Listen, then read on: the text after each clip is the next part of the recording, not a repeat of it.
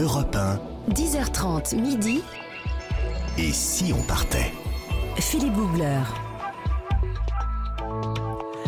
Et oui, tout l'été, nous voyageons sur Europe un, hein, vous le savez, tout l'été, des périples fabuleux entre dix heures trente et midi. Et aujourd'hui, nous partons pour une autre Amérique. Une Amérique plus discrète, plus secrète. Nous partons pour les profondeurs de la Louisiane et sur les rives du Mississippi. Alors, Louisiane, Mississippi, tout de suite, ça évoque le sud, la Nouvelle-Orléans, le jazz, la chaleur...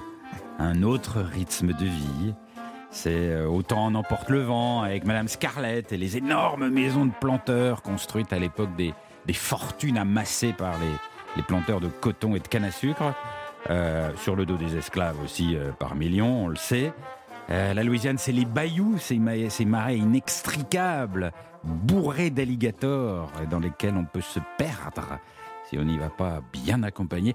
La, la Louisiane, le Sud, c'est vraiment un autre monde que nous allons explorer ensemble avec mes baroudeurs préférés. Il y a ici à ma gauche la seule qui sait répondre à cette question. Quelle est la différence entre un crocodile et un alligator ? Ah, tout à fait. C'est ? Tout à fait. C'est ? C'est la longueur de la queue. Non. Pas du tout. C'est ? Ben moi je dis un crocodile. Non. C'est caïman pareil. Ah là là, ça y est. Oh, vous c'est l'avez lundi fait, donc. Philippe. C'est lundi. Oh là là, je pensais que vous la connaissiez celle-là. Non bah, c'est pas très blague moi, mais bon. Euh, n'empêche que quand même, moi j'ai vécu avec un pêcheur d'alligator. Hein. Ouais. Enfin très peu de temps, hein, quelques jours. Pourquoi mais... Ça qui l'a mangé, vous ou l'alligator ? C'est-à-dire que le problème, c'est que c'était un vieux monsieur cadien oui. et qu'il m'avait dit je pars français. Mais les soirées étaient longues parce ouais. que je ne comprenais rien à ce qu'il me disait. Oui, oui. Donc nous avons écouté beaucoup de musique, des oui. chansons à boire surtout. Et vous vous êtes aimé un peu ? Non, bah non, il était un très vieux monsieur.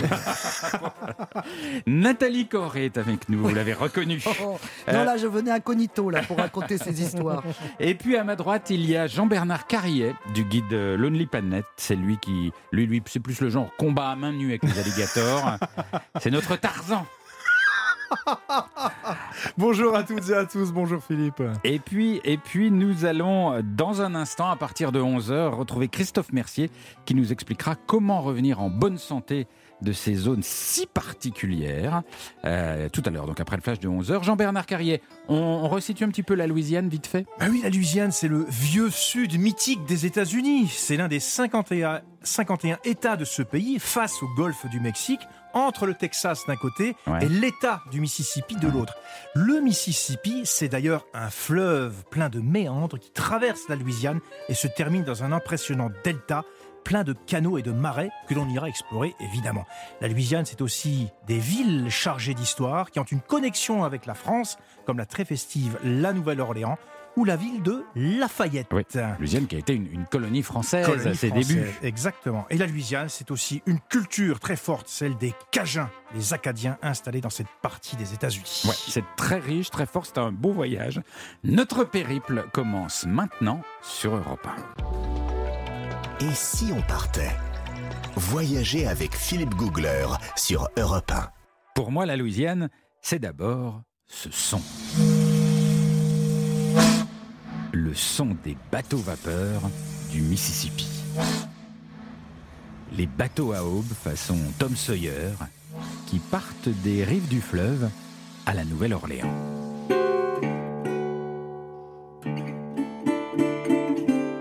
J'étais là-bas lors d'un tournage de Faut pas rêver, un jour d'été, chaud, très chaud, car là-bas c'est surtout chaud et très humide. Une chaleur pénétrante, moite, celle qui fait coller la chemise à la peau. Il fait très chaud, mais je suis très content, car je vais réaliser un de mes vieux rêves, monter sur un bateau du Mississippi. Le mien s'appelle le Natchez, et il est là, devant moi, comme dans les rêves. Il est énorme, quatre-vingts mètres de long, massif, posé sur l'eau un peu comme une petite île, car il est à fond plat. Par endroits, le Mississippi est si peu profond qu'on ne peut pas utiliser des coques classiques en V. Je monte à bord, la cloche de cuivre retentit, et ça, ça veut dire qu'il faut se dépêcher. Le départ est imminent. Et et tout de suite je file à l'arrière du bateau, je suis mon instinct pour aller voir de près la grande roue, la grande roue à aubes, cette énorme roue qui ressemble à celle des anciens moulins à eau sur nos rivières. Je suis à peine arrivé et ça y est, c'est parti. Le bruit est énorme. La roue fait vingt-cinq tonnes. Le brassage est puissant. La roue propulse le bateau. Je suis aspergé de gouttelettes. Mais je vais rester là comme un gamin qui voit sous ses yeux ce qu'il a imaginé durant des années. Nous glissons lentement sur le Mississippi. Tous les voyageurs sont allés se réfugier dans une salle au milieu du bateau, là où il y a la clim.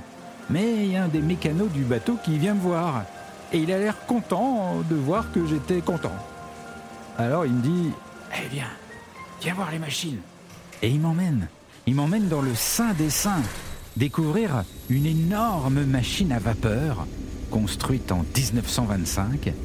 Une énorme salle faite d'un enchevêtrement inextricable de tuyauterie.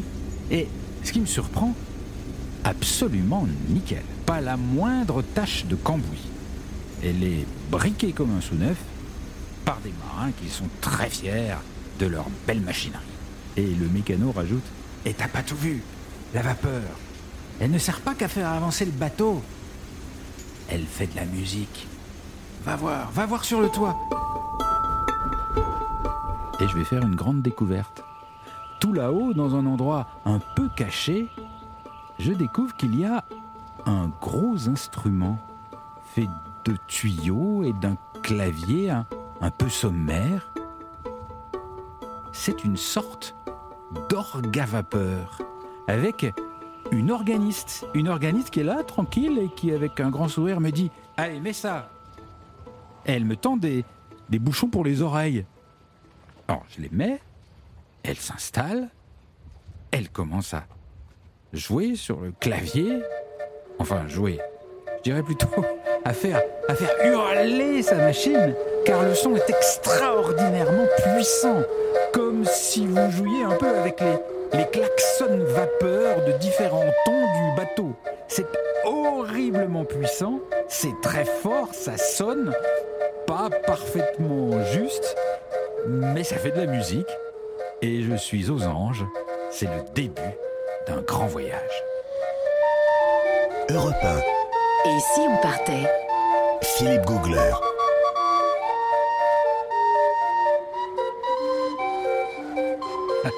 Ah, ça, ça joue pas fausse, là. Oui, mais oui, mais et c'est, c'est, les, c'est des, des gros tubes qui viennent du moteur, qui sont, oui. euh, voilà, c'est pas ajusté, c'est pas oui, accordé pas, c'est par. C'est pas un fa dièse là, oui. Non. Non. Mais mais c'est super chouette. Non, mais surtout, ce qui est génial, c'est que c'est vraiment l'introduction à ce pays, à cet ouais. état ouais. où tout est musique. Il y a tout de la musique, musique partout, tout le temps. La preuve. Absolument. Et, et cet orgue à vapeur là, que, que franchement j'ai adoré, mais il faut vraiment mettre des boules dans les oreilles parce que c'est très très mmh. puissant. Euh, il sert aussi à appeler les voyageurs quand le, le, le bateau fait un oui. peu de retape pour avoir des clients. Donc comme ça sonne très très fort, toute la ville l'entend et, euh, et, les, et les voyageurs s'approchent, se précipitent. C'est un très très beau voyage. Depuis, il faut vous parler fort quand même. Hein. Je me demande si vous n'avez pas perdu quelques décibels. On poursuit, on pénètre plus profondément encore la Louisiane dans un instant sur Europe un. Europe un, dix heures trente midi. Et si on partait ? Philippe Gougler. Nous sommes en Louisiane, sur Europe un, jusqu'à midi, tous les jours, un grand voyage avec tous mes camarades voyageurs, mais aussi avec Paul Nevsky qui euh, habite à la Nouvelle-Orléans depuis vingt-cinq ans. Autant vous dire qu'il adore cette terre. Il est à la fois écrivain, guide, producteur de musique. Et nous avons la chance de l'avoir avec nous ici en chair et en os. Il a fait une petite escapade, il a quitté sa Louisiane. Bonjour Paul. Bonjour Philippe. Merci franchement d'être là. Euh, parce qu'on a besoin de, évidemment qu'on nous raconte toujours vu, vu de là-bas comment c'est d'y vivre. Vous avez fait votre premier voyage à l'âge de dix-huit ans et votre premier projet là-bas en, en Louisiane, c'était un truc énorme que moi que j'aurais adoré faire, c'était restaurer une plantation, c'est-à-dire ces, ces grosses maisons de planteurs comme on voit dans le film Autant en emporte le vent, qui sont des, des demeures absolument sublimes. C'est, c'est, c'était dingue ce, ce projet. Oui, c'était une vieille habitation coloniale qui était en ruine, ouais. en, complètement en ruine. Vous l'aviez achetée, vous l'avez ? Alors, on, a, on était un groupe de, d'investisseurs, ouais. et donc on a racheté donc, cette propriété, on a commencé à faire des recherches, on a retrouvé l'histoire de la famille qui avait donc vécu dans ouais. cette maison, sur quatre générations. On a retrouvé les, les mémoires, entre autres, ouais. de, la, de la dernière habitante, qui s'appelait Laura, et qui a donné le nom à cette plantation, la ouais. plantation Laura. On l'a donc restaurée, et donc j'ai été impliqué dans la... C'était une belle aventure, dans, dans, dans la restauration de cette vieille maison, où le français avait été la langue officielle pendant, euh, pendant un siècle et demi. Et donc vous l'avez, vous l'avez remise debout, et qu'est-ce qu'elle, qu'est-ce qu'elle est devenue, cette maison ? Alors aujourd'hui, c'est une plantation qui est ouverte au public, ouais. et, et qui retrace euh, bah, à travers la vie de cette famille, euh, des hommes, des femmes, des enfants, des maîtres, des esclaves, ouais. euh, bah, l'histoire des créoles de Louisiane. Ah, quelle aventure, ça a duré combien de temps, ce, ce, cette aventure, cette restauration ? C'est toujours pas fini. Oui, parce que c'est énorme, donnez-nous les dimensions de ce genre de demeure pour avoir une idée. Ben, ça, fait, ça fait seize hectares et c'est une maison, oh, c'est pas une très grande maison, c'est une maison qui fait six pièces, six pièces au total. Oui, mais oh, des oui. pièces, des grosses oh, pièces. Hein. C'est, c'est des grosses pièces, c'est des grosses pièces, mais bon, c'est une maison créole avec des couleurs très vives. Ouais. Et quand une maison avec des couleurs très vives comme ça, ça voulait dire qu'à l'intérieur, on parlait le français. Ah ouais. Donc vous pouviez déjà savoir si, euh, voilà, si vous étiez le bienvenu quand vous veniez de France ou pas. Ah, d'accord. Et, voilà. et, et donc il y avait, il y avait la maison qui était pour moi quand même une très grosse bâtisse. Oui. Parce que quand vous dites six pièces, on a l'impression que c'est pas très grand, mais enfin c'est, c'est bon, des pièces donc, absolument gi- meublé, hein. absolument gigantesques. Oui, oui, oui, bien sûr, oui, oui. Et puis c'était une maison entourée de galeries pour justement que la ventilation, la brise qui vient du Mississippi ouais. puisse circuler, puisqu'autrefois évidemment. La fraîcheur était toujours recherchée et les galeries qui entouraient les ouais. maisons permettaient à ce que le soleil ne rentre pas dans les pièces qui étaient toujours euh, au frais. Ouais. C'est des maisons absolument euh, magnifiques euh, qui ont été construites à l'époque de la, de la fortune du, de, des, des plantations, de, plantations de coton et sur le dos quand même des esclaves, il faut quand même le, le rappeler. Bien sûr. Bien sûr. Et alors, la, la Louisiane, ça a été une colonie euh, française, hein, de, de seize cent quatre-vingt-deux à dix-sept cent soixante-deux. Et, et, et ici, en France, on est toujours persuadé que là-bas, on parle encore un peu français. C'est, c'est vrai ou pas ? Non, non. Euh, la langue française a été interdite en dix-neuf cent seize déjà. Enfin, interdite.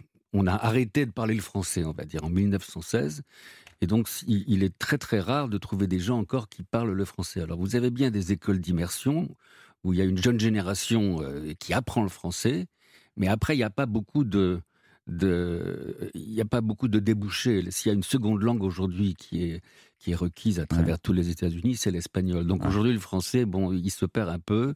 Euh, il y a quelques survivants, il y a des, il y a des activistes qui essayent de remettre tout ça au goût du jour. Et, mais et, et, euh, faut, et... faut pas espérer se débrouiller en français en Louisiane. Quoi. Alors les Français qui arrivent à la Nouvelle-Orléans et qui espèrent trouver des gens qui parlent français, euh, non. Non, non, ça ne va, hein. va pas arriver. Et la Louisiane porte ce nom de, de, de, originairement de, de Louis quatorze, c'est vrai ? Oui, c'est ça, tout à fait. Tout à fait. Et com- comment, c'est, comment c'est venu en fait ? Ah ben, c'était une colonie française, voilà, sous, le, ouais. sous le règne de... Sous le règne de Louis voilà. quatorze. Et la Louisiane autrefois, ce n'était pas l'État de Louisiane aujourd'hui, mmh. c'était un tiers du continent américain, ça montait jusqu'au nord, donc c'était quand ah oui, même... Énorme. Euh, c'était une... Une sacrée colonie, oui. Un, énorme. Un territoire énorme. On, on peut dire en deux mots rapidement comment on a perdu la Louisiane ? Bah, c'est Napoléon qui l'a, mmh. qui l'a vendue en mille huit cent trois. Et donc, c'est les États-Unis qui ont racheté ce territoire et qui, de cette manière, ont doublé leur superficie. Ouais. On en a tiré un bon prix au moins ? Pas vraiment, non. Ah, bah, alors, on l'a mal vendu en plus. Napoléon était occupé à faire les guerres en Europe, donc bon. De toute façon, c'était pour lui euh, quelque chose de pas très important. Et en plus, en vendant la Louisiane, il donnait du fil à retordre aux Anglais, ouais. puisqu'il ah, donnait oui. beaucoup de puissance à cette jeune nation américaine. Oui, c'était pour enquiquiner les Anglais aussi. C'était du stratège. Ouais, comme d'habitude. Hein. Alors, pour ceux qui cherchent du français en Louisiane, il y a les noms de rues quand même, dans, à la Nouvelle-Orléans, qui, qui sonnent bien français. Il y a, euh, qu'est-ce qu'il y a ? Il y a rue, je crois qu'il y a une rue de Chartres. La rue Chartres, alors qui se prononce Charters. Charters. Voilà, la rue Toulouse, la rue des Ursulines, ouais. la rue de Bourgogne où moi j'habite. Ouais. Euh, oui, oui, les, les, les noms des rues sont, sont des noms euh, qui évoquent la France, ah, ouais. naturellement. Ouais. Alors, ce qui fait le, le charme de, de la Louisiane et de la population de la Louisiane, c'est que c'est un mélange vraiment intense de cultures une terre de métissage, puisque vous avez les Français qui étaient les premiers colons, vous avez forcément les Africains, et il y a les Américains euh, qui sont arrivés euh, progressivement. Et ce, ce mélange-là est assez unique. Tout à fait. Quand les Français arrivent, ils arrivent dans un, dans un, dans un pays euh, qui n'est pas du tout hospitalier. Ouais. Vous avez la ville de la Nouvelle-Orléans, elle, est, elle, est, elle s'est construite entre le Mississippi, qui est un fleuve intempestif, le lac Pontchartrain et des ouais. marécages partout autour. Ouais. Autrement dit, il y avait des moustiques euh, voilà, qui, qui étaient partout. Alors vous aviez la fièvre jaune, le choléra, le typhus, et les Français réalisent tout de suite que s'ils veulent rester ici, il faut se mettre bien avec les populations natives indiennes, ouais. qui sont là depuis très longtemps et qui ouais. savent très bien réagir à des climats pareils. Et puis, ils vont aussi s'appuyer sur la main-d'œuvre, sur les Africains, parce que chez eux, en Afrique, ben, il y avait des climats un peu similaires, subtropicaux, humides. Et donc, ils savaient très bien euh, ben, euh, quelle herbe pouvait éventuellement euh, euh, prévenir telle ou telle épidémie. Et donc, très tôt, vous allez avoir des liens très intimes et complexes qui vont se tisser entre colons français, population native indienne mmh. et africaine. Donc, c'est vraiment une ville multiculturelle, mais c'est pour la survie. C'est pas parce qu'ils étaient plus gentils, ouais. c'est parce qu'ils avaient besoin les uns des Ils autres. Ils avaient besoin les uns des autres. Absolument. On ne pouvait pas survivre si on ne vivait pas ensemble. Ouais. Parce que chacun apportait quelque chose. Ouais. On va, on va continuer à aller encore plus loin dans, dans la Louisiane, explorer ces fameux marécages dont vous parlez, ces bayous. Moi, c'est, moi, c'est mon endroit préféré là-bas parce qu'on se perd à l'infini dans ces, dans ces, ces lieux inextricables avec des grands arbres qui et des barbes espagnoles. Et des barbes espagnoles. Pondent, c'est ça. Comme oui. de la mousse. C'est comme de la mousse qui pend depuis le, depuis le sommet génial, de l'arbre ça. Jusque dans l'eau. Et vous vous perdez au milieu de tout ça. On va en parler dans un instant sur Europe un et puis avec Nathalie Corré qui nous parlera également de ce qu'on mange au fin fond de ces bayous. Mmh. À tout de suite sur Europe un. Europe un, dix heures trente midi. Et si on partait ? Philippe Gougler. Et nous sommes en Louisiane ce matin sur Europe un jusqu'à midi avec mes amis baroudeurs, avec Paul Nevsky qui habite à la Nouvelle-Orléans depuis vingt-cinq ans mais qui est avec nous aujourd'hui en studio et c'est un vrai plaisir. Et puis Nathalie Corré. Oui. Qui explore, elle, le monde rien que pour manger. Il n'y a que ça qui l'intéresse. Et qui garde la ligne, d'ailleurs. Mais qui garde la ligne. Oui, incroyablement. Pas tous les jours. Hein. Qu'est-ce que vous avez mangé en Louisiane ? Ah bah plein de choses. Ah, il y a des choses extraordinaires. Bah, vous l'avez dit, de toute façon, déjà, c'est une cuisine extrêmement métissée, puisqu'elle a pris de plusieurs cultures. Hein. Nous, on a apporté le boudin, par exemple. Les Allemands ont amené la saucisse. On a amené le boudin Espagnols... en Louisiane ? Oui, pas les boudins, le boudin. euh...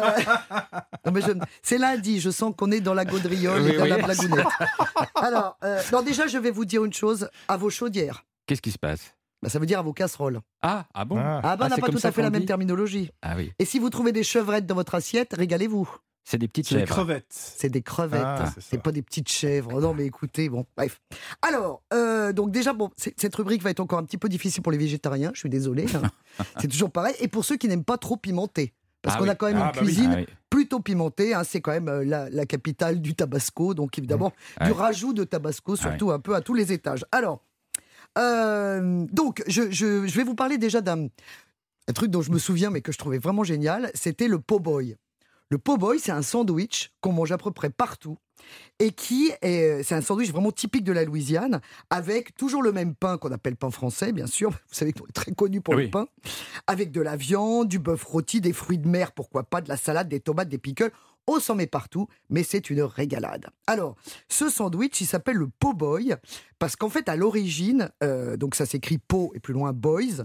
Donc le, le sandwich, c'était le sandwich des moins riches ou des pauvres. Les poor boys.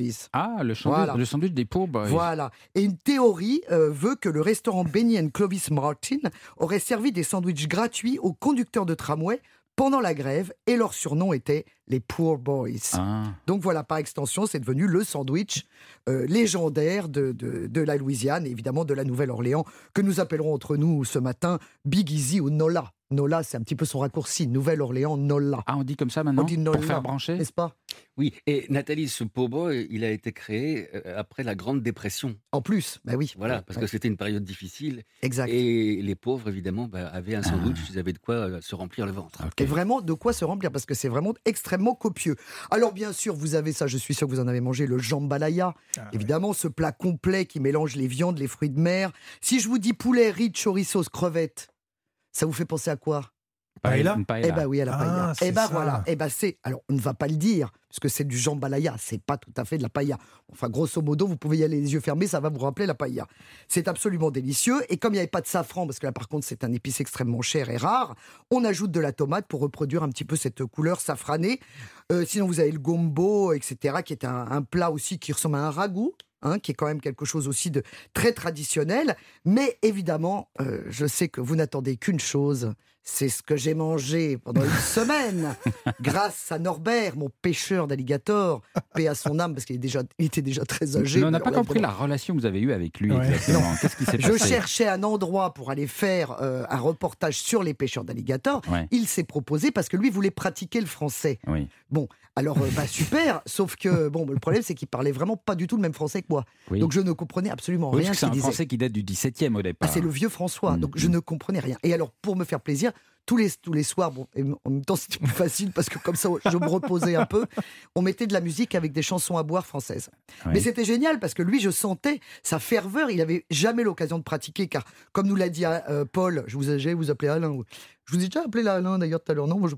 Et euh, en tout cas comme nous l'a dit effectivement Paul, euh, la, la langue française était interdite, mmh. donc il n'avait pas l'occasion. Donc avec moi, ça y est on s'est lancé. Mais qu'est-ce qu'on a fait surtout ? Comme il pêchait l'alligator, on en a mangé. Oui. Énormément, matin, midi et soir, ah, quasiment. Alligator à tous les repas ? Mais évidemment. Alors, il y a un proverbe qui dit, que je trouve formidable, une bonne cuisinière doit savoir tout accommoder, même le putois. Alors, évidemment, pour survivre dans les bayous que vous aimez tant, les Cadiens mangeaient ce qu'ils pouvaient, à savoir des tortues, des écureuils. Les écureuils, c'est un petit peu comme du lapin, nous ah, ne ah l'aurons oui. pas. Ah oui, vous en mangez souvent, vous savez. Eh ben oui, ben je, parce que j'en ai mangé. C'est toujours pareil, quand on ne sait pas, on ne sait pas. Puis après, ouais. quand on mange, bon. euh, des écrevisses et de l'alligator. Alors, manger l'alligator, qu'on appelle le, le, le cocodrille, et, euh, c'est le même, c'est presque un geste économ- et écologique, en fait. Ah bon ? Ben oui, car il y a surpopulation. Ben oui, mmh. il y a plus de deux millions d'alligators. Alors, qu'est-ce qu'ils font ? C'est un, pr- un prédateur redoutable. Ouais. Ils mangent les poissons, les tortues. Donc, évidemment, quand on vous propose un hot dog d'alligator, précipitez-vous. On ah peut bon comparer cette viande... Oui, d'ailleurs, ça ressemble vraiment à la viande de poulet. Non. Si, oui, ça ressemble oui. à alors ça, ça ruine la réputation de l'alligator. Ah bah l'alligator a le goût de poulet. Là, ah, on ne mange que la queue, déjà, évidemment. Bah, ah vous vous bon doutez bien que... Bah oui, on mange... bah oui, on va pas ça manger la pas, tête. C'est pas une viande coriace, une viande sauvage, non une bah, franchement, moi, je trouve que la texture, la couleur, le goût, c'est, c'est, c'est vraiment près de la volaille. Paul, vous confirmez ? Oui, tout à fait. C'est rustique. Oui, oui c'est très rustique. C'est voilà. pas très raffiné, en fait, ah bah, hein, l'alligator. C'est, c'est un plat de base. Ah, je suis déçu. Ah bah, voilà. Hein, voilà. Il faudra goûter. Il faudra le goûter. Alors, lui, je sais, parce qu'il n'aime pas trop en pain. Il aime pas parce qu'il trouve que c'est trop gras, trop lourd. Alors vous pouvez le manger, l'alligator sauce piquante. Alors ça, ça vous allez vous régaler. Oui, mais vous sentez plus le goût de la viande si c'est que de la sauce qui l'emporte. Oui, mais vous allez voir le, le, la détonation la à l'intérieur de votre, de votre ah bouche, bon c'est extraordinaire. Et vraiment, la viande d'alligator, en plus de faire un geste écologique, donc ça, qui l'eût cru, eh ben en plus, c'est, une, c'est très riche en protéines et très pauvre en graisse. Ah. Vous voyez ? Mais pourquoi, donc là, pourquoi vous gardez Philippe comme ça ? Sur l'ordonnance, mais parce qu'il me dit toujours qu'il ne veut pas du gras. Alors là, c'est pas du gras, hein, évidemment. Bon, si vous le mangez frit, après, bon, c'est comme une, c'est comme une pieuvre un peu super tendre. Vous voyez, ah ouais. Oui, oui, non, mais ça va vous plaire. Ah ouais. Donc je vous encourage à manger l'alligator. Bon, mais Paul, ça veut dire qu'il y a des chasseurs d'alligators alors pour qu'il y ait de la viande alors, c'était d'alligator. C'était interdit, hein, la bien chasse. Sûr, hein. oui, oui, oui, c'est oui. réglementé, on va dire surtout. C'est assez, c'est assez violent d'ailleurs. Ce sont des gens qui vont le matin vers trois à quatre heures. Oui. Dans des petites barques, et avec un pic, ils harconnent, ils, ils, ils, ils, ils attaquent ces bêtes. Mmh. Alors, vous avez, il faut mieux se protéger parce que vous avez du sang qui jaillit partout. Mais c'est horrible. C'est assez violent. Mais j'ai la, déjà la, participé la... à ça avec des gens que j'avais amenés avec moi, et il y a des gens qui ont, bah, qui ont pas tellement apprécié parce que c'est violent. Mais c'est, c'est une chasse. C'est, ça reste la chasse. C'est oui. de la chasse, et puis, et puis l'alligator résiste. Ah bah oui, c'est ah bah ce que oui, j'allais dire. Hein, c'est quand même... il, il se bat pour... Euh, Et, et puis c'est dangereux parce que vous pouvez tomber à l'eau, évidemment. Et puis, et puis la, bah, et la puissance de la mâchoire. Et puis on peut se faire manger par l'alligator. Bah, si vous tombez à l'eau, oui. Et il y a des accidents souvent ? Les gens se font manger ? Non, parce non. que... Je... Bon, quand il est attaqué, l'alligator se, se défend. Mais généralement, il a peur de l'homme, comme ça. Moi, j'ai déjà fait du ski nautique et il y avait des alligators sur les rives de, du bayou. Et une fois, j'ai... Et j'ai déchaussé et j'ai vu tous les alligators qui sont, enfin, qui se sont, euh, qui sont passés euh, en dessous, qui se sont cachés. Ah bon ? Et j'avais qu'une envie, je me suis mis à hurler en disant mais remontez-moi, remontez-moi, remontez-moi, étant sûr que les, que les alligators étaient en train de remonter pour me...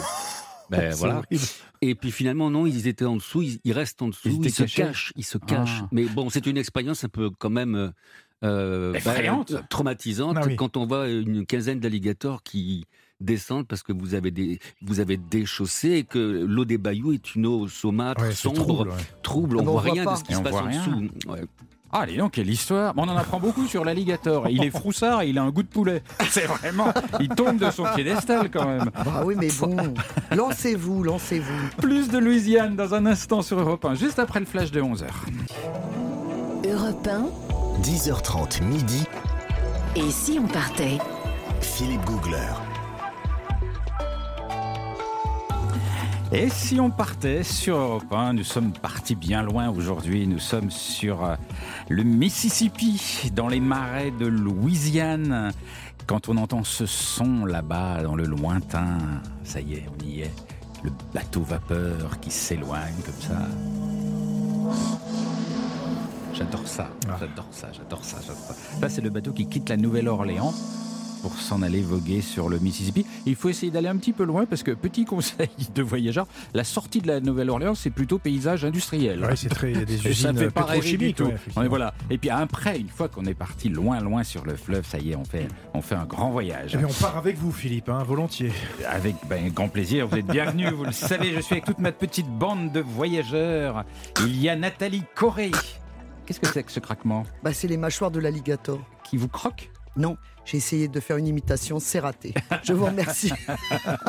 Jean-Bernard Carillet, on sent que c'est lundi. Hein, ouais, c'est c'est bah, écoutez, on ira se réveiller dans le bayou, je vous assure. Hein. Mais vous êtes parti avec euh, votre histoire de caïman, euh, caïman pareil, euh, ça c'est, c'est foutu. Hein. Alors, nous sommes euh, avec également notre ami euh, Paul Nevsky, qui est euh, écrivain, guide et producteur de musique. Il habite à la Nouvelle-Orléans depuis vingt-cinq ans et on va continuer à parcourir la Louisiane avec lui. Et puis Christophe Mercier, bien sûr, qui nous a rejoint et qui va nous parler aujourd'hui. Parce qu'avec Christophe Mercier, l'avantage, c'est qu'on peut partir n'importe où. On reviendra en bonne santé avec ses bons conseils. Quel est, quel est votre tuyau aujourd'hui ? Bonjour Philippe, bonjour à tous, bonjour Paul. Aujourd'hui, on va essayer de survivre à l'œil du cyclone. Ah oui, oh, le cyclone. Vous allez nous expliquer ouais. comment survivre à un cyclone. Bah ouais. Parfait, formidable. C'est parti les amis, on voyage. Et si on partait ? Europe un, Philippe Gougler.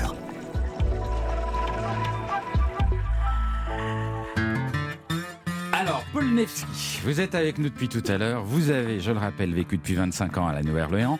Euh, et il y a un univers que je voudrais absolument qu'on décrive, parce que moi, c'est un de mes endroits préférés là-bas. C'est le monde des bayous. Et les bayous, ce sont des, des sortes de marécages absolument immenses dans lesquels on navigue. Et dès qu'on a fait un quart d'heure en bateau, on est perdu, si on n'est pas avec un guide. Vraiment perdu, parce que ce sont des méandres, des petits cours d'eau, des grands cours d'eau. Et puis des surtout canaux, des presque. canaux, des arbres géants, mais avec, qui retombent dans, dans, dans, dans l'eau depuis les branches, une sorte de mousse à travers laquelle vous passez, comme ça, des, de la mousse qui pend aux arbres. C'est un univers absolument incroyable. Oui, il y a une véritable mystique. C'est un, c'est un paysage qui évoque l'Amazonie, ouais. un petit peu. Ouais. Euh, c'est la jungle. C'est la jungle. Et il faut savoir qu'il n'y a pas de plage chez nous. Et donc, ces bayous, c'est, euh, ben, c'est ce qu'on trouve entre la ville de la Nouvelle-Orléans et la mer, tout simplement. Mmh. Voilà. Et c'est immense. C'est immense. Alors, malheureusement, à cause de la pollution, c'est, euh, c'est l'écosystème. Mmh. des bayous est, est en danger, et la flore, la faune euh, également. Mmh. Euh, et donc on perd euh, chaque année euh, une superficie assez conséquente ah ouais. euh, de bayous, donc qui est, qui est la zone entre la mer ouais. et les terres. Et alors il y, y a des gens, moi j'ai, j'ai, j'ai eu l'occasion de les visiter, de rencontrer des gens qui se sont installés là-bas pour se, se couper un peu du monde, qui se mettent un petit peu en marge de, de la société. J'ai notamment rencontré un, un gars qui avait décidé de devenir de sculpteur de bouts de bois morts. Alors il partait à l'aube, euh, comme ça, en, avec sa barque, ramasser des, des bois morts dans, dans ses marais. Ça durait des heures, puis il les ramenait, puis il les sculptait chez lui. Parce qu'il avait décidé de se mettre en marge de... du monde américain qu'il trouvait un peu fou, un peu déjanté. Et il trouvait la paix comme ça. Oui, bah, c'est un monde un petit peu, c'est un, c'est un monde qui est reculé. Ouais. Et euh, à la base, les gens qui vivaient sur les, sur les bayous, c'était l'heure du grand, dé, du grand dérangement dans ouais. les années dix-sept cent quarante, les Acadiens qui étaient chassés donc, de l'Acadie, ouais. dans le Grand Nord. Ouais. Et Ch- qui avaient des, des, qui étaient des, les, les, les, les, ceux qui parlaient français et qui étaient chassés par les Anglais. Des francophones catholiques qui, qui étaient chassés par des anglophones protestants. Alors, c'est ces ça. gens-là arrivent en Virginie. Quelques-uns, mais très peu, vont en Louisiane. C'était mmh. des gens qui étaient habitués au, au Grand Nord, au froid. Mmh. Donc, ils arrivent en Virginie. Ils sont déportés souvent dans les prisons anglaises, à Liverpool. Il y en a beaucoup qui arrivent à Nantes, où ils restent, ils s'installent. C'est pour ça qu'à Nantes, dans l'ouest de la France, il y a beaucoup de, de noms acadiens. Mmh. Et puis, certains, finalement, décident de revenir et s'installent en Louisiane. Et quand ils arrivent en Louisiane, ben, ils ne sont pas les bienvenus, encore une fois. C'est le grand dérangement. Il y a les créoles qui vivaient là, et les créoles étaient très sensibles à la classe sociale, et pour eux, ben, c'est des pauvres blancs. Alors, ils ont beau être francophones et, et catholiques, comme ah, eux, ah. c'est pas pour ça qu'on va les accueillir, ah, et, et on va les mettre là où personne ne veut vivre à cette époque, dans les bayous. Ah là là, et essayer oh, de la faire punition. Pousser... La punition, la punition. Tout C'est-à-dire à qu'ils fait. sont chassés de leur terre, on les repunit à l'arrivée. Bah, c'est-à-dire que ce sont des déportés, mmh. des gens qui, n'ont, qui sont sans sous, et on les met là, on les parque, en mmh. fait, là où personne ne veut aller vivre, et essayer de faire pousser quelque chose sur un bayou, c'est pas gagner d'avance. Ouais. Et donc, c'est des gens qui vont décider de rester là. Leurs ancêtres étaient des survivants, ils le sont aussi.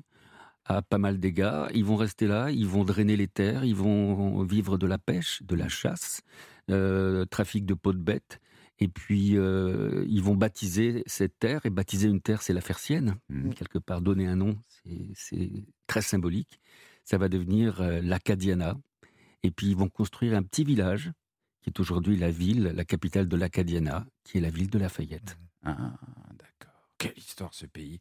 Et alors, on peut pas ne pas, on peut pas parler, pardon, de la Louisiane sans parler de de ce qui aide à, à surmonter aussi les difficultés les pires. C'est la musique, le jazz, qui qui, qui est né quasiment là-bas. Hein. Il y a, là, il y a, il y a une concentration euh, de grands jazzmen absolument phénoménale à, à la Nouvelle-Orléans. Vous pouvez nous en parler.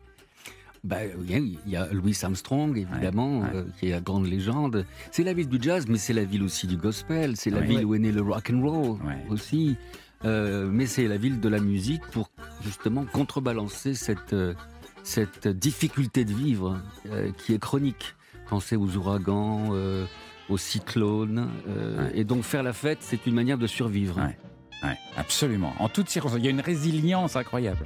Bah, quand on, un mur est détruit à cause d'un ouragan, le Louisianais ne va pas regarder son mur détruit, il va prendre une brique, il en prend une autre, et tape une sur l'autre, ouais. c'est le début de la reconstruction. Donc il y a une résilience, tu as tout à fait raison. Ouais, ouais. Et, les, et les premiers qui sont revenus euh, à la Nouvelle-Orléans, parmi les premiers qui sont revenus à la Nouvelle-Orléans après l'ouragan Katrina, c'est les musiciens qui ont voulu redonner vie très vite. Bah oui, c'était justement une manière de faire voir que la ville avait, euh, avait le potentiel pour se reconstruire et que les habitants eux-mêmes euh, se relevaient les manches, comme on dit, mmh. et recommençaient à zéro. Mmh. Euh, est-ce que vous, vous l'avez vécu, l'ouragan, Katrina ? Vous étiez là ? C'est deux mille cinq. Ouais. Hein. Ouais, deux mille cinq. Ouais. Okay, comment, qu'est-ce que vous avez ressenti ? Ben, une ville fantôme. Une ville fantôme. J'avais fait un reportage.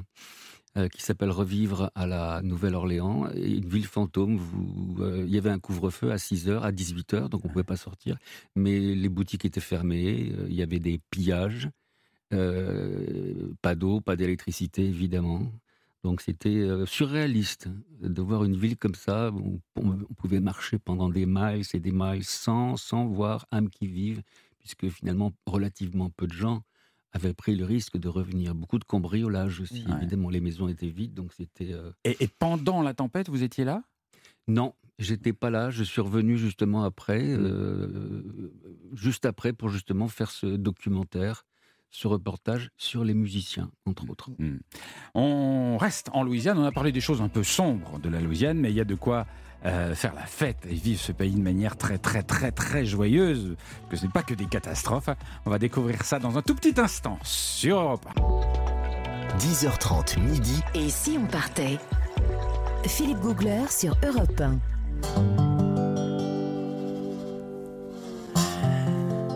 Tous les jours, un grand voyage sur Europe un entre dix heures trente et midi. Nous sommes aujourd'hui en Louisiane. Et notamment avec Jean-Bernard Carillet du guide Lonely Planet. Alors, quel genre d'aventure avez-vous vécu? Est-ce que c'était au fond d'un bayou, ouais, sur un bateau? Je vois dans vos yeux, Philippe, que vous vous attendez à ce que je vous dise que j'ai capturé à main nue un alligator. Mais c'est, c'est votre habitude, plaisir, c'est votre ordinaire. Côté Tarzan que vous avez mentionné, c'est ça. Alors je vais peut-être un peu vous décevoir, parce que c'est pas dans le bayou que j'ai vécu une aventure euh, euh, de cette nature. J'ai vécu une autre aventure festive, celle-là, colorée. Et oui, parce résiliente, que, parce que, faut savoir exubérante. Que New, New, la Nouvelle-Orléans, c'est, c'est vraiment une ville de fête. Ah ben oui, voilà. On et y ben va voilà. pour ça. Et ben on y vient pour ça. Alors, du déguisement. Moi, ce qui est quand même génial. Incroyable, c'est que quand je suis arrivé à la Nouvelle-Orléans, je suis arrivé en plein Mardi Gras. Ce ah fameux bah oui. festival. Mais je m'attendais pas du tout à ça, parce que pour moi, le carnaval, c'est l'Amérique du Sud, c'est les Caraïbes, ben oui. c'est surtout pas la Nouvelle-Orléans. C'est le je Brésil. Pensais voir le jazz, le patrimoine historique, culturel, les vieilles maisons dans la Nouvelle-Orléans, le jazz, euh, le Dixie, enfin tout. Pour moi c'était Dixie, c'était surtout pas le carnaval. Et je suis arrivé dans cette période-là et j'ai eu un, un choc sensoriel très brutal, mais massif, parce que il y a, j'ai assisté à ces défilés de chars absolument incroyables dans Charles Avenue que vous connaissez bien, Philippe. J'étais posté vraiment sur le trottoir, aux premières loges, au milieu du public, enfin devant, j'ai eu la chance d'être vraiment bien placé, et j'ai vu tous ces chars arriver. Et ça, c'est quelque chose qu'on ne voit pas, beaucoup moins à Rio ou dans d'autres festivals. Les chars qui sont là-bas, à la Nouvelle-Orléans, ils sont immenses, ils sont gigantesques. Moi, j'ai vu une espèce de, de masse arriver euh, le soir, avec bien sûr toute la musique qui égaye cette, cette parade-là. Mais ces chars sont vraiment, vraiment impressionnants. Et dessus, vous avez les troupes. Mais pourquoi les ils sont impressionnants? Qu'est-ce Parce qu'ils, qu'ils ont... sont énormes. Et il y a Parce un an de travail. Il y en a dans plein alors, de festivals. Qu'est-ce qu'ils ont de spécial? Il y en a qui font entre quarante et soixante mètres de long, donc c'est des monstres. Ah oui. Il y en a qui sont habillés en dragon. Euh, ils sont sculptés, en fait, ces chars. Donc il y a tout un travail qui dure un an. Il y a un an de préparation pour faire les chars. C'est C'est ce que m'ont dit les, les gens qui, l'ont, qui les ont fabriqués. Ouais. Et ça, c'est une découverte absolument incroyable, parce qu'on les voit arriver, ils ont toutes les formes possibles et imaginables. Dessus, vous avez bien sûr les participants euh, qui m'interpellaient. Ils voyaient, j'étais là avec mon appareil photo, donc ils, ils dansent dans tous les sens, ils chantent.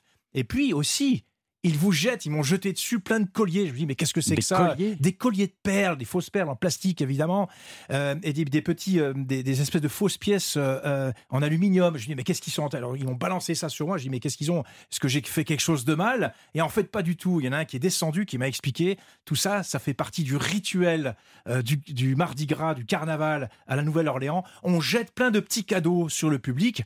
Alors moi, on m'a dit, attention, j'ai voulu les ramasser à un moment donné, parce que j'ai compris bah que oui. c'était un petit peu des choses qu'on nous donnait. Et on m'a dit, oh là là, mais fais surtout pas ça comme ça. Il y a, tout le monde va se jeter dessus et tu vas te faire un petit peu écrabouiller. Donc il y a des techniques, il faut mettre le pied. On m'a expliqué qu'il fallait mettre le pied sur ces colliers une fois qu'ils sont à terre pour se les approprier. Et en fait, c'est un peu des trophées. Mais ça a de la valeur. Mais non, c'est une valeur symbolique. Mais à la Nouvelle-Orléans, tout est symbolique. Ouais. Tout est symbolique. Il y a un an de préparation pour ce Mardi Gras et ce festival. Les, les festivaliers donnent toute leur énergie. C'est ça que j'aime, vous savez. Que j'aime bien ce qui est énergétique, mm-hmm. justement. Il y a une osmose avec le public. Il y a une communion qu'on en ressent. Et c'est ça qui est extraordinaire dans ce festival. Et donc, pendant toute cette journée et cette nuit-là, j'ai vraiment absorbé cette énergie-là. Et vous pouvez Elle défiler avec eux ou on... on peut. Alors, l'idéal, c'est de, de quand même un petit peu de se déguiser. Ce que j'ai fait une autre journée, c'est que j'ai mis un masque. Il faut mettre un masque pour être un petit peu admis mm-hmm. dans le, dans le défilé. Donc, je mm-hmm. me suis prêté un petit peu au jeu mm-hmm. et j'ai rejoint l'une de ces troupes. Et euh, voilà, bah, c'était, c'était vraiment une grosse ambiance de fête. Mais c'était plus qu'une fête, parce qu'il y a à la fois le côté effectivement festif, euh, euh, la parade, et en même temps il y a un petit côté tragique quelque part, parce qu'on sent que c'est quelque chose qui euh, qui vient du fond. C'est, c'était une lutte pour les Noirs aussi, euh, euh, pour euh, une revendication, pour dire voilà, nous on existe, on n'est pas invisible, ah, déjà à l'époque de, de l'esclavage. Donc mm-hmm. ça, on sent que ça vient de loin, Philippe, c'est ça que je voulais dire, ça vient de loin et on participe de ce côté symbolique. Ouais. Et la musique, ça ressemble à quoi pendant, pendant ce défilé? Ah bah, c'est la musique, il y a des trombones, alors j'adore le trombone par ouais, exemple. Ouais. Le trombone, ça c'est une... Euh, J'a- j'adore le son de cet instrument. Alors là, ça trombonne partout. C'est, d'une... c'est assourdissant, hein, ouais. les sonos euh, sur, les, sur les chars. Mais c'est quelque chose qu'on, qu'on vibre. Et ça, moi, ça me rentrait dans tout le corps, par tous les pores de la peau. Et c'était franchement une expérience extraordinaire à laquelle je ne m'attendais pas du tout. Ouais, ouais. Euh, je, je venais pas à la Nouvelle-Orléans pour voir un carnaval de cette ampleur-là. Donc il faut le dire, il y a eu le côté euh, tragique. Euh, Katrina, mais il y a ce côté festif à la Nouvelle-Orléans. Ah, absolument. Et Paul, vous, vous le vivez comment, vous, ce festival? Oui, mais je suis complètement d'accord avec ce que tu viens de dire. Euh, Mardi Gras, c'est une fête euh, Euh, ben déjà, la Nouvelle-Orléans, c'est pas une ville puritaine. Ça s'oppose à, ouais, à, ouais, à la, l'Amérique euh, anglo-américaine, protestante, ouais. euh, entre autres de la côte Est. Et puis pour Mardi Gras, il y a une petite histoire quand même, ouais. avec ces colliers qu'on jette. Ben voilà, les fameux il y a colliers, une petite ouais. histoire qui, qui est quand même un petit peu coquine. Euh, les gens se mettent sur les balcons, mm-hmm. ces fameux balcons en fer forgé. Oui. Et si un monsieur voit une dame qui lui plaît dans la rue, il peut siffler la dame. Il peut lui lancer le collier, et si la dame accepte le collier, mmh. eh ben, il faut qu'elle ouvre son corsage. Ah. Mais Nathalie, c'est bien aussi pour les dames. Moi, j'ai pas de corsage. Hein. Si, tu es, si tu es sur un balcon et que tu vois un monsieur qui te plaît, tu oui. peux lui envoyer le collier, oui. et s'il accepte, tu peux imaginer ce que le monsieur doit faire. Ah. Mais faut... J'ai rebondi. Mais j'ai rebondi. Il faut, il, il faut savoir viser quand même, si on veut. Parce que si, c'est dommage si le, si le collier atterrit sur la mauvaise oh, personne. Lui, il est toujours romantique, là, c'est pas possible. Non, mais parce que évidemment. C'est... Non, mais si, ça, ça peut arriver parce que le char il est loin du balcon, donc ça, ça peut, ça peut, ça peut déclencher des catastrophes si ça arrive sur la mauvaise des personne. Des malentendus, ça s'appelle. Mais sur un malentendu, ça peut marcher. Aux risques et périls. Voilà, exactement. Et, et, ce qu'il faut dire, Paul, c'est que la Nouvelle-Orléans, même en dehors du carnaval. C'est une ville où on va faire la fête, parfois même un peu trop. C'est, c'est vraiment tous les week-ends, c'est mais la les gens, fiesta. Mais les gens viennent pour ça, justement. Ouais. Les gens viennent pour ça, puisque généralement, en Amérique, euh, après Katrina, j'ai une de, une de mes guides qui me disait, euh, voilà, elle était en Caroline du Nord, elle me dit, il y a plus d'églises que de bars. Mmh. Et alors, elle avait grandi à la Nouvelle-Orléans où il y avait plus de bars que d'églises. Oui. Euh, voilà, donc euh, c'est vrai que c'est une ville où on se rend pour faire la fête ouais. euh, sept jours sur sept et pendant toute l'année. Ouais, ouais. sept jours sur sept, ah oui, c'est pas que le week-end. sept jours sur sept, même le lundi soir, tout le monde fait la fête. Ouais. Ah. Et, et le cœur du, du, du, de, de la fête, c'est le, c'est le French Quarter, c'est le, le quartier français. Vieux carré, c'est le vieux carré, ouais. oui. Ouais. Le vieux carré. Et, et c'est, un, un, là, c'est là qu'il y a des vieilles maisons louisianaises avec des balcons en fer forgé magnifiques. C'est C'est un très beau quartier. Avec des couleurs très vives, ouais. des ruelles un peu étroites, c'est très bruyant. Euh, oui, c'est oui. le centre de la ville et il y a des musiciens de rue, il y a toujours de l'activité. Ouais, et si vous voulez dormir tranquille, ne prenez pas un appartement ou un hôtel dans ah oui. ce quartier. Prenez-le un petit peu à l'écart. Nathalie. Oui, ou des boules qui est. Euh, ben, moi, je voulais juste rebondir en vous parlant d'une série extraordinaire. Si vous revenez de la Nouvelle-Orléans, ouais. si, vous en, si vous voulez y aller ou si vous, vous voulez simplement vous intéresser à ce qui se passe à la Nouvelle-Orléans post-Katrina, il y a une série qui s'appelle Tremé, que bien sûr Paul co- connaît bien, c'est vraiment euh, trois mois après le, l'ouragan Katrina, comment la Nouvelle-Orléans s'est, s'est, s'est remontée les manches, comment les musiciens ont repris cette énergie mais extraordinaire, parce que d'abord il fallait aussi qu'ils gagnent leur vie, et puis euh, comment tout le monde, il y a eu une solidarité, il y a eu aussi euh, des choses plus sombres, mais c'est vraiment une série, ex- c'est un chef-d'œuvre. Pour moi, la réalisation exceptionnelle, la musique, mais vraiment est magique. Et voilà, tous ceux qui aiment la musique, c'est vraiment une série absolument à regarder. Tremé, T R E M E. Ouais, bah c'est le quartier qui s'appelle Tremé. Merci beaucoup euh, Nathalie. Dans un petit instant, on vous donnera, grâce à Christophe Mercier, les bons conseils pour revenir en bonne santé de la Louisiane. Vous allez voir, prenez un stylo parce que ça va être chaud. Euh, à tout de suite sur Europe un. Europe un, dix heures trente midi. Et si on partait ? Philippe Gougler. J'aime la nonchalance que dégage cette musique, c'est ça que j'adore, moi, Louisiane. On sent tout de suite l'état d'esprit, ce côté un peu lent, mais joyeux en même temps, avec une histoire forte. Nous sommes en Louisiane jusqu'à Europe, jusqu'à Europe, hein. jusqu'à, jusqu'à midi. Et nous allons retrouver... On n'ira pas jusqu'à midi, je pense. Vous ne croyez pas ? On n'y arrivera je pas. Je pense qu'on a du mal, oui. Euh, nous allons retrouver Christophe Mercier, qui va nous expliquer comment revenir en bonne santé de Louisiane, même, et c'est là qu'il est fort, même si un ouragan approche. Oui, mais on va essayer d'éviter d'être catastrophiste non plus. Le but, c'est d'aller en Louisiane, mais de savoir que là-bas, du fait du réchauffement euh, des océans, du fait de la situation géographique, ben c'est un lieu où peut y avoir des cyclones. Oui. Et, Et oui. vous voulez nous, nous apprendre à nous protéger des cyclones ? Oui, alors il faut savoir que quand même, la majorité de ces cyclones euh, sont euh, peu violents. Euh, on a plein de phénomènes climatiques ouais. et que... Et il y en a certains qui sont très violents. Alors le but, c'est de se protéger, quelle que soit l'arrivée de ce cyclone. Oh. Alors, il faut savoir aussi que on a quelques jours pour s'organiser. Euh, ça veut dire que ça n'arrive pas comme ça, spontanément, en une heure, on vous dit qu'il y a un cyclone. Donc, mais quelques euh... jours, combien de jours ? On est prévenu combien de jours à l'avance en général ? Parce que quand on prévoit des vacances, Euh, est-ce qu'on peut être... Euh, voilà, pas obligatoirement, ça va dépendre de la durée des vacances. Une semaine avant, on va le savoir. Ouais, mais pas euh, plus.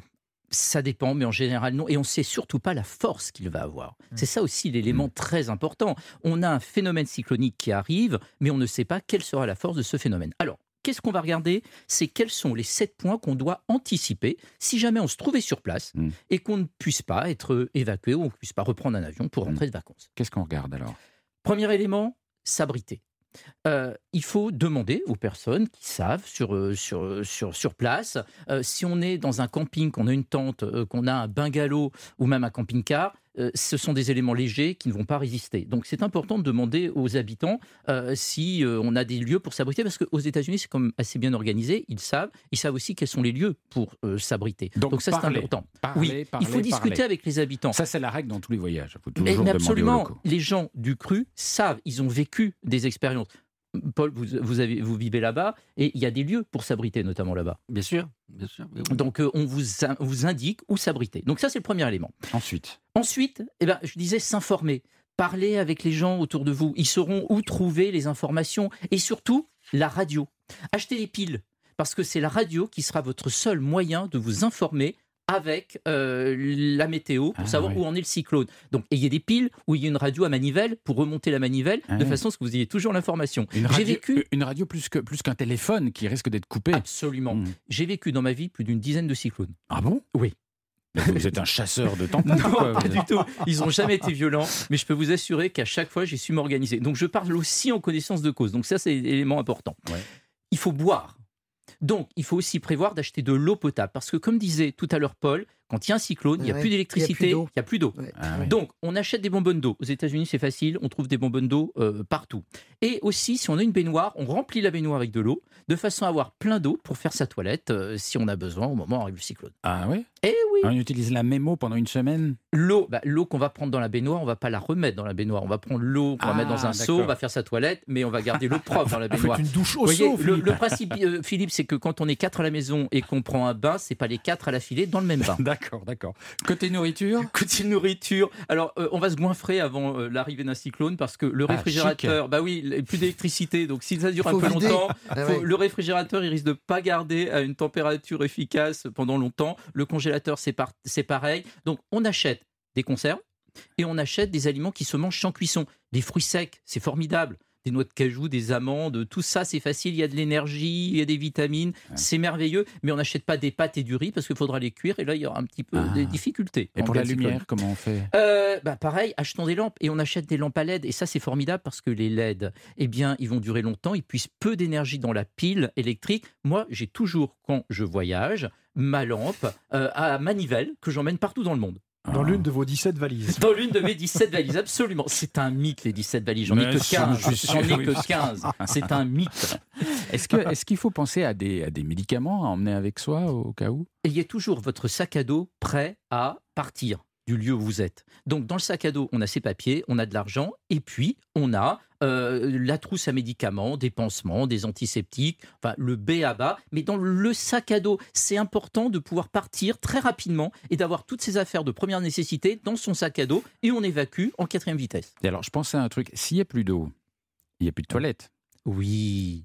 Alors, alors là, mais vous avez j'ai, le truc, j'ai le truc infaillible. Ah bon ? Parce que ça, c'est le truc Christophe Mercier, Philippe. Non. Oh là. La litière pour chat. Non. Oh, non. Si.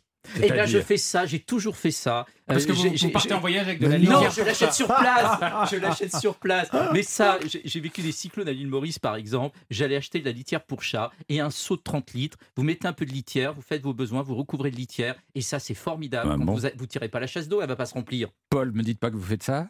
Il se oh, gratte le oui, sourcil. Dites oui, vous avez de la litière. Dites oui, dites oui. Non, non, non, j'ai jamais fait. Mais bon, euh, moi, j'ai un grand jardin. Mais si jamais il y a une belle tempête dehors, ça va fouetter, on va pas y aller. Vous avez peur, Paul, là-bas à la Nouvelle-Orléans, quand on annonce des tempêtes et des, des cyclones, que, que, que, quelle est l'ambiance ? Il y a deux réactions, il y a des gens qui partent, qui évacuent, et d'autres qui restent. Moi je fais partie des gens qui restent, déjà parce que je vis dans une vieille maison coloniale qui date de mille huit cent trois, et je me dis qu'elle est toujours là, donc elle a vu passer mmh. des ouragans, elle en verra d'autres. Et puis il y a aussi quelque chose... Euh, Christophe, euh, qui est intéressant, c'est que les gens qui restent, ils font des fêtes pour les ouragans. C'est-à-dire que vous invitez vos meilleurs copains. Alors, il y a du contreplaqué sur les vitres, évidemment. On, on est, on est sécurisé. Et puis, euh, chacun amène une bonne bouteille. Et puis, euh, bon, ben, vers vingt heures, vingt et une heures, l'ouragan commence à se lever, mais on a envie qu'il arrive, parce qu'on a envie que ce soit, ce soit terminé. Assez, ouais. Hein, voilà. Et puis, euh, on fait des fêtes. On fait des fêtes. Pendant l'ouragan. Pendant l'ouragan. Et euh, ben, c'est, c'est, c'est une ville où, encore une fois, la fête, c'est, un, c'est une survie. Ouais. Et pour, justement, euh, faire face à, à ces ouragans qui peuvent être dévastateurs, on fait la fête. Et généralement, vers minuit, une heure, quand l'ouragan frappe la ville, personne n'est plus en état vraiment... De ressentir l'ouragan. De voir, tout le monde est en train de dormir. Euh, et le lendemain, on se réveille et puis on voit les arbres qui ont... Voilà. Ah bon, moi, moi, je croyais que tout le monde allait à la cave, euh, se, se planquer. Non, non, il y a des fêtes incroyables. C'est fou, ça. Les c'est gens fou, s'appellent. Ah, disent, allez, jamais tu, imaginé ça. Allez, tu viens, tu viens, amène, amène ton beau-frère, amène ta, ta sœur, amène tes parents. Non, parce que Christophe parents, a dit qu'il fallait boire, mais il a dit de l'eau. Non, mais ça c'est, ça, c'est vrai. Ça, c'est vrai aussi. Mais il y a des fêtes aussi comme ça où les gens se réunissent, alors dans des maisons qui ont fait leurs preuves. Mmh. Ouais. Oui, il faut connaître les, faut avoir les bons amis. Oui.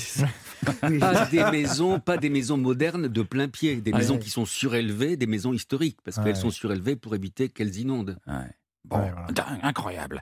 On reste ensemble jusqu'à midi sur Europe un pour explorer la Louisiane. Dans un tout petit instant, Jean-Bernard Carillet du guide Lonely Planet et Nathalie Corré qui va nous parler de, des nouvelles qui viennent de la Louisiane. Oui. La Gazette de, de la Louisiane, puisque Nathalie est au courant de toutes les nouvelles du monde. À tout de suite sur Europe un. Europe un, dix heures trente midi. Et si on partait ? Philippe Gougler. Nous voyageons en Louisiane aujourd'hui sur Europe un et nous sommes impatients de connaître les nouvelles. La Gazette de la Louisiane, tenue par Nathalie Corré aujourd'hui. Oui, oh oui. Oh bah ah. là, là, cette musique euh, m'inspire un petit peu le fait dodo. Vous connaissez le fait dodo ? C'est, bah, c'est un, un bal avec un concert où les parents amènent des oreillers et des couvertures pour coucher les enfants pendant qu'ils font la, la fête et qu'ils picolent. Ah. Oui, ça s'appelle un fait dodo. Ça s'appelle un fait dodo. Oui, on va faire un fait dodo, n'est-ce pas, Paul ? Allez, c'est bon. Voilà, on fait, on fait un fait dodo.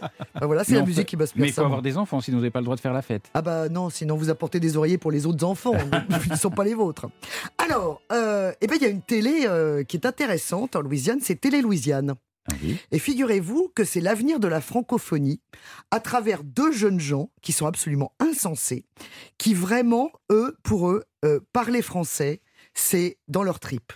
Et ils se battent, alors apparemment contre vents et marées, puisqu'on dit qu'on parle de moins en moins français en Louisiane, et bien eux, ils ont quand même fait une télé, et ils commentent l'actualité, et c'est vraiment, c'est insensé, parce qu'il y a quarante ans, il y avait cent mille francophones, ils sont quand même deux cent cinquante mille aujourd'hui. Ah, donc ça augmente. Ben oui, et donc c- cette jeune génération veut absolument reparler de ses racines, reparler mmh. de ses ancêtres, mmh. c'est vraiment un mouvement. Mais et c'est un, ont... français, un français du dix-septième? Non, non, c'est, un, c'est, français, le français d'aujourd'hui. Ouais, c'est un français d'aujourd'hui. Alors, avec avec un accent, enfin il y en a un des deux qui a un peu plus d'accent que l'autre, mais franchement c'est hyper émouvant pour nous qui, bon, c'est notre langue maternelle, peu importe, mmh. mais là quand on voit des jeunes comme ça qui se battent pour parler français, pour la culture française, pour ouvrir des écoles euh, francophones, enfin c'est vraiment... Euh, voilà, moi j'ai trouvé ça hyper émouvant, donc je voulais leur tirer mon chapeau. Ça s'appelle Télé, Télé Louisiane et vous pouvez regarder ça allègrement sur Internet. Alors, un petit point législation, parce que je sais que vous êtes très à cheval sur la loi, ce qui est très important. Oui, alors comme tous les États des, des États-Unis, vous savez, il y a les, il y a les lois, puis alors chaque État a un peu les, les, les siennes propres. Alors, il y en a des curieuses en Louisiane.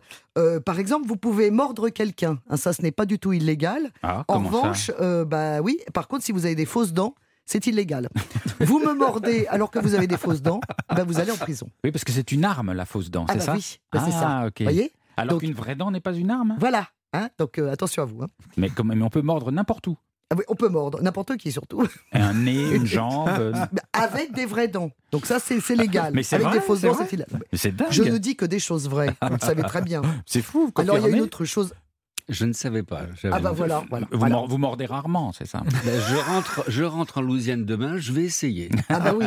Essayez de mordre un policier, on va voir ce que ça donne. Mais je n'ai que des vraies dents. Hein. Ah bah justement, c'est l'occasion oui. d'essayer. Donc vous pouvez. Alors, autre chose totalement surréaliste pour nous, les camions de pompiers de la Nouvelle-Orléans doivent s'arrêter à tous les feux rouges. C'est quand même insensé. Donc en pleine course, bah dès qu'il y a un feu, ils s'arrêtent. Alors nous, ça nous fait rêver. Parce que, comme personne ne s'arrête jamais, c'est quand même insensé. C'est des petites niches comme ça dans les lois qui sont surréalistes. Vous n'avez pas le droit, par exemple, de vous gargariser en public. Ah. Non, vous ah, devez ouais. faire ça chez vous.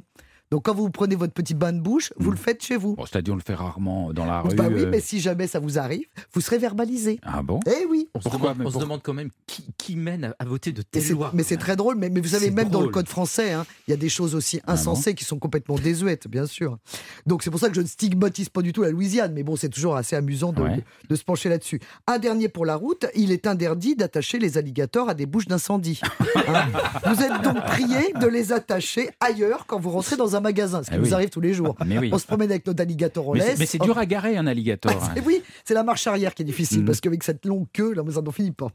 Alors, combien ça coûte, me direz-vous ? Parce que vous, vous voulez savoir, évidemment, si vous entravez la loi, qu'est-ce que ça va vous coûter ?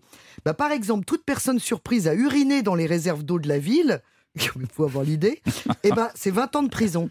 Oh là. Ah, ça ne rigole pas. Bah oui, mais en même temps, bah oui. c'est mérité. Oui, bah oui, c'est pas bien. Ben c'est comme mordre avec vos fausses dents, c'est pas bien non plus. Vous voyez, ça, ça vous gêne moins.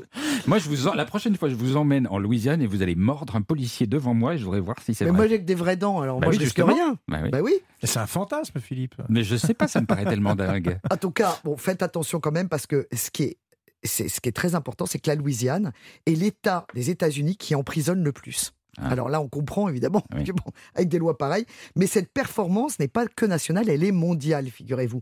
La Louisiane décor, dé, dé, détient un triste record qui est, elle a dix fois plus de prisonniers que toute l'Allemagne. Ah. C'est quand même insensé. Et effectivement, euh, alors pourquoi ? C'est un véritable business. Parce qu'en fait, ce sont des, des, des prisons sont privées et gérées par des shérifs. Donc là, évidemment, quand on, bah, voilà, c'est un business. Donc hop, c'est vingt-quatre dollars chaque fois qu'il y en a un qui rentre. Donc résultat des courses, surpopulation et tout, c'est terrible. Il euh, y a d'ailleurs le, le pénitencier d'Angola, qu'on connaît, nous, dans un film que, que Paul connaît bien, qu'on se, on se l'est remémoré tous les deux, avec une scène mythique entre Suzanne Sarandon et Sean Penn, c'est Dead Man Walking, le couloir de la mort, c'est le pénitencier d'Angola, qui est quand même un endroit incroyable en Louisiane, soixante-treize kilomètres carrés quand même. Le pénitencier, vous vous ah ouais. rendez compte ? Mmh. La taille du truc. Bon.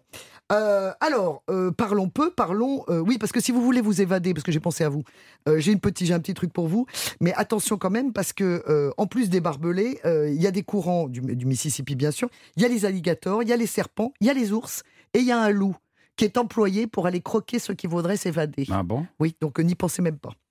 Alors, le vaudou sans, tradi- sans, sans transition. Alors, c'est une croyance, comme vous le savez, en des êtres surnaturels. Euh, et la figure du vaudou, en Louisiane, c'est... c'est... Marie. Ah oui, euh, la Myriam. Marie Laveau. Laveau. Ah, Marie Laveau. Oui. Je vois que tout le monde suit, c'est oui. agréable. Non, je voulais dire la prêtresse Myriam. Pas Marie Myriam. Alors, la figure du vaudou... D'accord. Donc la figure du vaudou, euh, c'est Marie Laveau, dont la tombe, bien sûr, se trouve à la Nouvelle-Orléans, dans le cimetière. Et sa tombe est la plus visitée, plus visitée qu'Elvis Presley, vous vous rendez compte ? Ah bon ? Qui est déjà la Marie tombe la plus. Alors, c'est une grande prêtresse du vaudou qui est originaire d'Haïti, qui était coiffeuse guérisseuse, vous mmh. voyez, et euh, qui faisait des gris-gris à base d'entrailles de poulet, euh, d'os divers, d'excréments de chiens, de venins de serpents, d'herbes, et cetera. Et euh, bah, dans ce cimetière, en tout cas, qui est, elle est vénérée, parce qu'elle a fait énormément de bien ou de mal, bon ça ce sont les croyances, mais euh, dans ce cimetière où elle est enterrée, où il y a effectivement beaucoup de gens qui viennent se, se, se, comment dire, se, se recueillir, recueillir ouais. euh, figurez-vous que Nicolas Cage, euh, il a prépayé euh, un endroit pour, ce, pour, pour, pour ses, ses funérailles, vous voyez. Donc voilà, euh, donc ça c'est, c'est le vaudou, c'est vraiment le truc... Euh, Voilà, je ne vais pas m'en sortir, donc euh, très bien.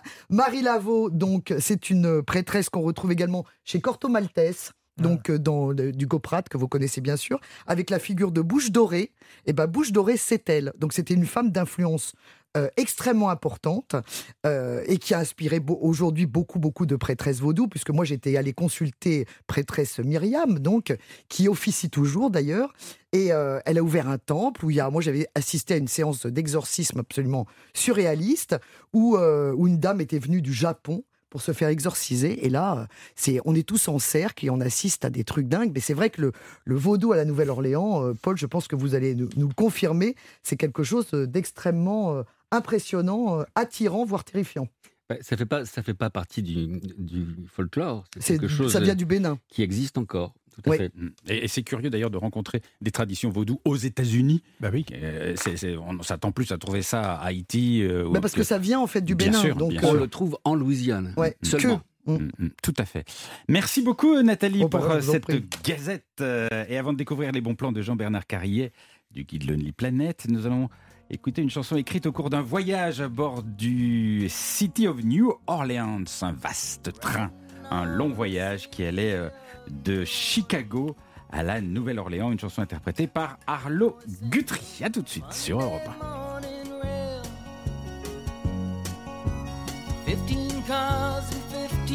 Restless riders, three conductors, twenty-five sacks of mail, all along the southbound out to sea. The train pulls out at Kankakee and rolls along past houses, farms and fields, passing trains that have no name and freight yards full of old black men and the graveyards of the rusted automobiles. Good morning, America, how are you? Said, don't you know me? I'm your native son. I'm the train they call the City of New Orleans. I'll be gone five hundred miles when the day is done.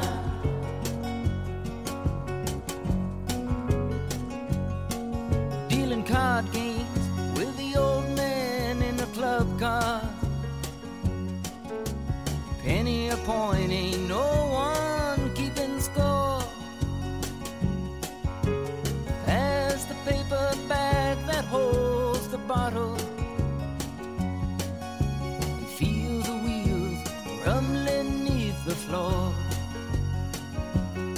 And the sons of Pullman porters and the sons of engineers write their fathers' magic carpets made of steel.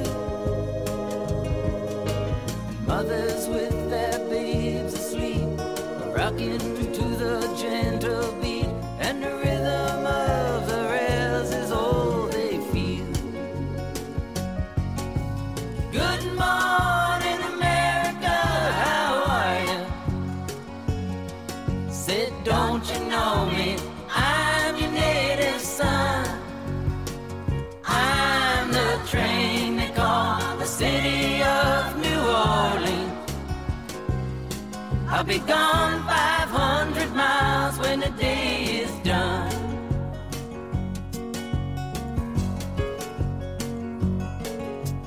Nighttime on the City of New Orleans, changing cars in Memphis, Tennessee.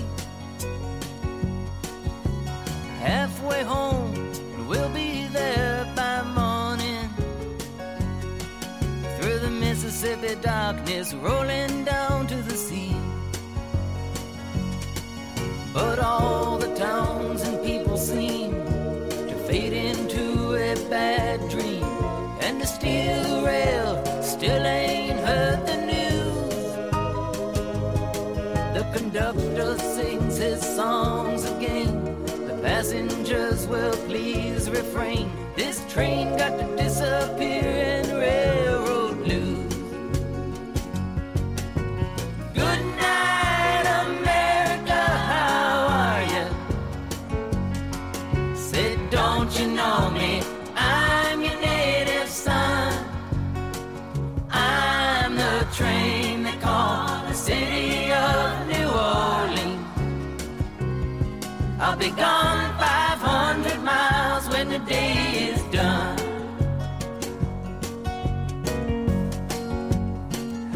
Arlo Guthrie, City of New Orleans, une chanson qui a inspiré Joe Dassin d'ailleurs, qui en a fait une, une adaptation en soixante-treize avec son titre Salut les amoureux sur Europe un, bien sûr. Philippe Gougler. Et nous sommes à la Nouvelle-Orléans jusqu'à midi avec maintenant Jean-Bernard Carillet du guide Lonely Planet qui va nous donner tous ces bons plans. L'incontournable là-bas pour vous, Jean-Bernard, c'est quoi ? C'est ce que vous avez fait, Philippe. Ah bah toujours le... le fameux Natchez, oui. hein, ce bateau à eau qui circule sur le Mississippi au départ donc de la Nouvelle-Orléans.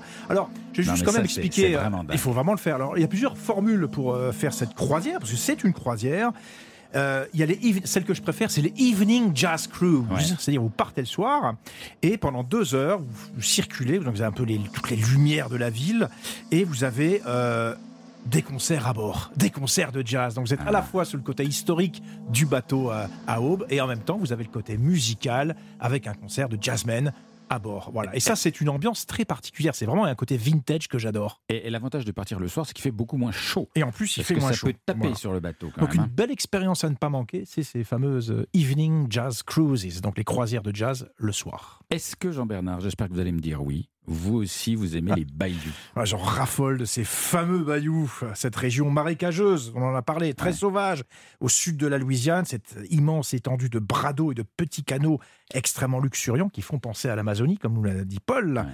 Moi, je dirais c'est un mélange entre la Camargue et le Marais Poitevin en puissance cent. Voilà, vous êtes d'accord avec moi, Paul ? Mais c'est vraiment ouais. ça. Avec, bien sûr, une faune et une flore extraordinaires dont on va parler. Alors, première chose, c'est comment on découvre les bayous. Oui, parce qu'on peut se perdre. Hein. Ben, voilà, on n'y va pas tout seul. C'est effrayant. C'est, c'est effrayant, voilà. C'est parce que vous avez des, des alligators euh... autour de vous si vous partez avec votre petite barque. Et que on ne peut rien perdu. Faire tout seul. Alors, euh... la formule la plus Moi, spectaculaire... Moi, je me suis perdu, je fais juste une petite anecdote. Je suis parti oui. la première fois avec une petite barque, tout seul, comme ça, avec un ami. On s'est perdu et en plus, notre hélice s'est coincée dans un filet de pêcheurs. Mmh, c'est pas une, une bonne idée, ça. Pluie battante est ouais. tombée. Je regarde pas un très beau souvenir. Ouais. Alors, je vous donne justement les, peut-être les formules Que, ah, ouais. auquel on peut, auquel on peut souscrire pour ne pas se perdre. Alors, la plus spectaculaire, mais là aussi la plus bruyante, c'est le fameux airboat, l'aéroglisseur, comme on dit. C'est une embarcation à fond plat, euh, très faible tirant d'eau, qui est propulsée par une hélice aérienne. Vous voyez à peu près ce que c'est, et ça va à fond dans le bayou, soixante-cinq kilomètres heure. Ouais. Euh, on traverse des tapis de nénuphars. Alors, il y a un côté spectaculaire, il y a un côté sensation forte. En revanche, Euh, côté bruit, environnement, bruit, ça fait ouais, fuir toute la faune, donc c'est pas terrible. Donc c'est pas ça que je vous recommande. Mais ça existe, il faut le savoir. Autre option pour naviguer sur les bayous, là cette fois-ci c'est les embarcations à fond plat, plus classiques, qui sont ouvertes sur les côtés. Le problème c'est qu'il y a plein de monde à bord. On a une quarantaine, donc on perd là aussi. Alors c'est pas les, le bruit du moteur, mais enfin une espèce de cacophonie avec tous les gens qui sont mmh. là. On perd un petit peu l'expérience bayou. Alors vous allez me dire comment on fait. Bah oui. bah, la troisième solution, c'est vraiment celle-là que je préconise, c'est le canoë ou le kayak. C'est la formule la plus douce. On fait pas de bruit. Ça permet d'aller dans les recoins les plus reculés du bayou sans faire fuir la faune, j'insiste bien. Et là, c'est vraiment l'aventure parce qu'on est au cœur de cet écosystème. Il y a l'embarcation qui glisse sur l'eau entre ces arbres avec ces mousses qui pendouillent. On se croirait dans un tableau surréaliste. Et en fin d'après-midi, c'est là justement le meilleur moment pour sortir euh, euh, faire cette excursion en canoë. Il y a un feu d'artifice de couleurs. Il y a le bleu du ciel qui devient orange, jaune, pourpre. Et on est au milieu des arbres avec ces formes fantasmagoriques. Ça, c'est vraiment une expérience magique. Toujours, évidemment, avec un guide ah, oui. qui partage ses connaissances et qui connaît le bayou mieux que la paume de sa main. Très important. Jamais important, tout seul. Hein. Jamais seul. Jamais tout seul. Euh, alors, côté, euh, côté faune, à part les alligators, qu'est-ce alors, qu'on peut voir ? Énormément d'oiseaux, parce que là, c'est un écosystème idéal pour qu'ils s'alimentent et ils viennent se reproduire. Alors, des échassiers, il y en a partout, des hérons, des aigrets, des spatules, c'est vraiment superbe.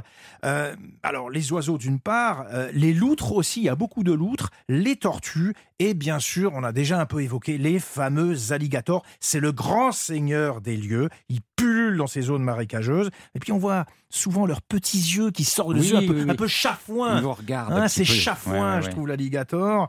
Euh, tantôt, bon, on les dit... voit se prélasser sur un tronc d'arbre. Ça, c'est ouais. pas mal aussi comme ouais. vision.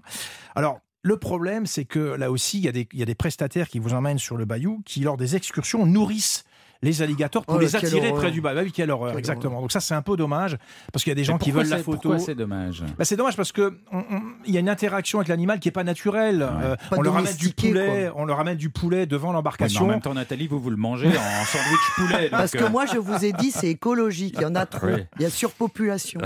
Voilà, donc la prestation avec euh, le marshmallow, ou le, le, le poulet, la gueule grande ouverte, bon, on en pense qu'on en veut. Moi, je trouve que c'est un peu discutable. C'est pas ce que je préfère comme type d'approche. Voilà, vous le savez bien. Ouais, mais Paul, alors, il y en a trop, il n'y en a pas assez, il faut les protéger, il ne faut pas les protéger, c'est, c'est, c'est quoi l'histoire ? Bah, oui, je pense qu'il faut les protéger de toute façon, surtout que ce sont des bayous qui ont tendance à être... Je parle euh, des alligators. Hein. Oui, qui ont tendance à être euh, pollués.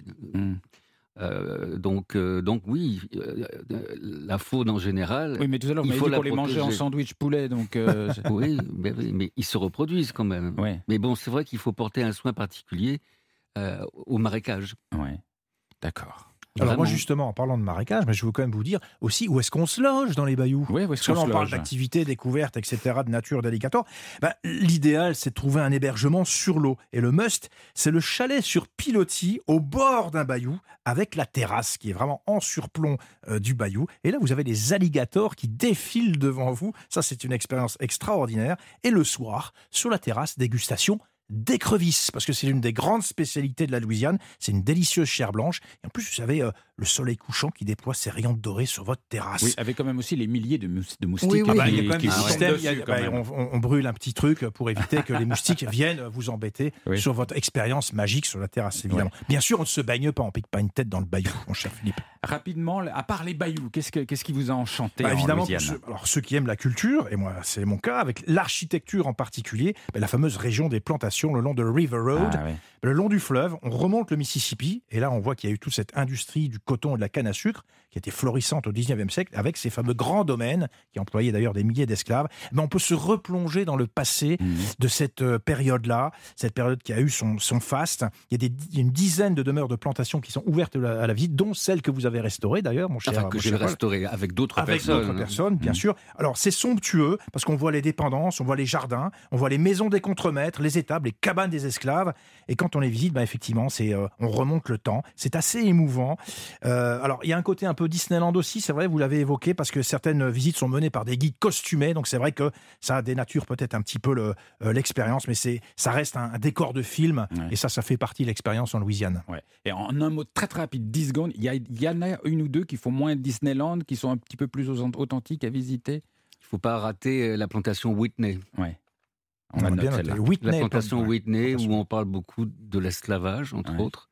Euh, voilà, c'est une visite bon. très authentique. Authentique. Merci voilà. beaucoup, Paul. Merci beaucoup, les amis, pour ce voyage en Louisiane. Demain, une destination complètement différente, mais totalement dépaysante, puisque nous irons presque de l'autre côté de la planète. Nous partirons en Mongolie.